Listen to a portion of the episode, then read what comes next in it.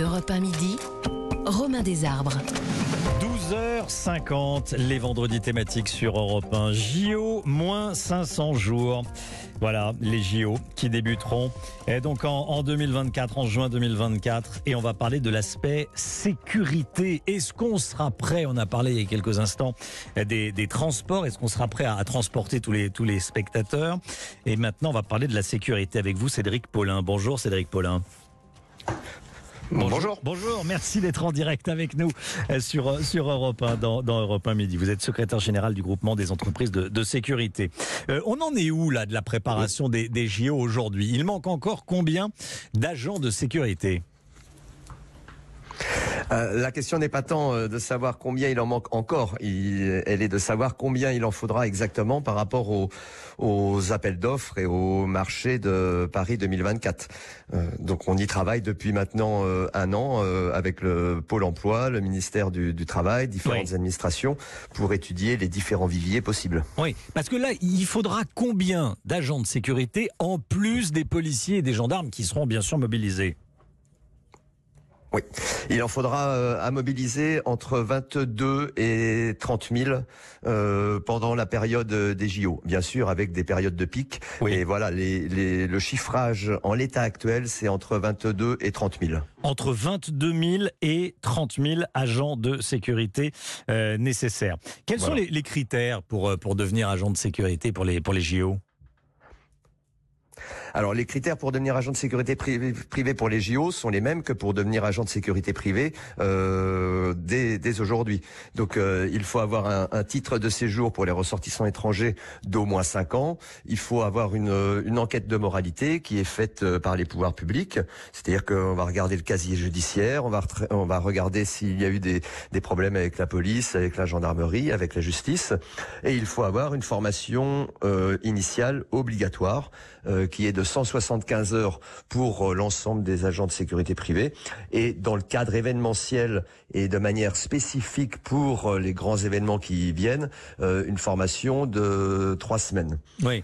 puisque les missions seront adaptées. Ça, les trois semaines, c'est la formation spécifique JO. Mais il faut avoir déjà la formation agent de sécurité.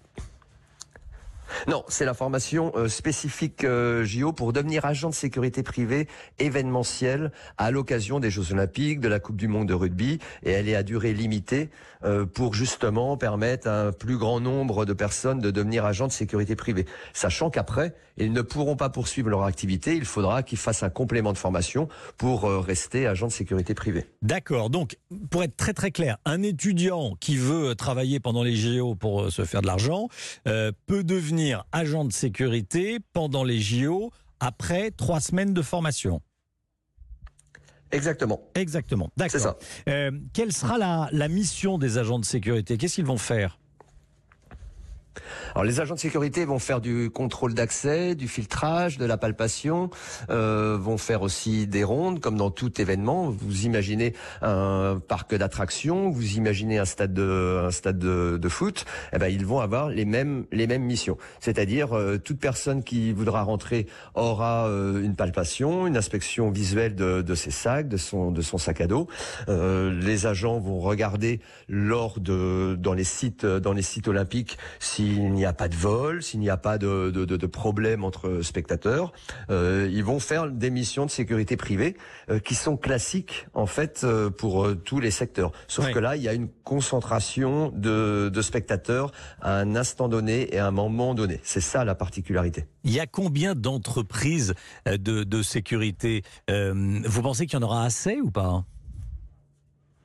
Alors, en termes d'entreprises, euh, en France, il y a 3500 entreprises euh, de sécurité privée pour euh, 180 000, euh, 180 000 agents. Oui. Euh, le, c'est pas le, le nombre d'entreprises euh, qui, qui compte, c'est quelles sont les entreprises qui vont choisir de répondre aux appels d'offres de Paris 2024 puisque c'est bien un organisateur privé qui fait des appels d'offres pour avoir des prestataires et les, les marchés pour les Jeux Olympiques sont divisés en environ euh, 200 à 300 lots Mmh. et donc pour chacun de ces lots, il y a eu un appel d'offres et les entreprises euh, répondent ou pas selon leur spécialité, selon leur, leurs autres clients parce que je vous rappelle que pendant les JO, la vie continue aussi et donc les entreprises ont toujours leurs clients habituels. Oui.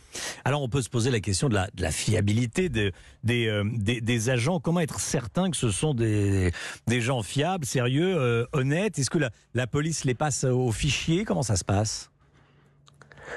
Ils sont euh, tous obligatoirement passés au fichier de la police et de la gendarmerie et au casier judiciaire. C'est-à-dire que tous les agents en France, et avant même d'entrer en formation, Oui. c'est important de le dire, Oui. euh, pour entrer en formation, il faut déjà passer la barrière de la moralité. C'est-à-dire que si vous avez eu euh, des affaires avec la police ou la gendarmerie ou avec la, la justice, si vous avez été condamné, euh, vous ne pouvez pas devenir agent de sécurité privée.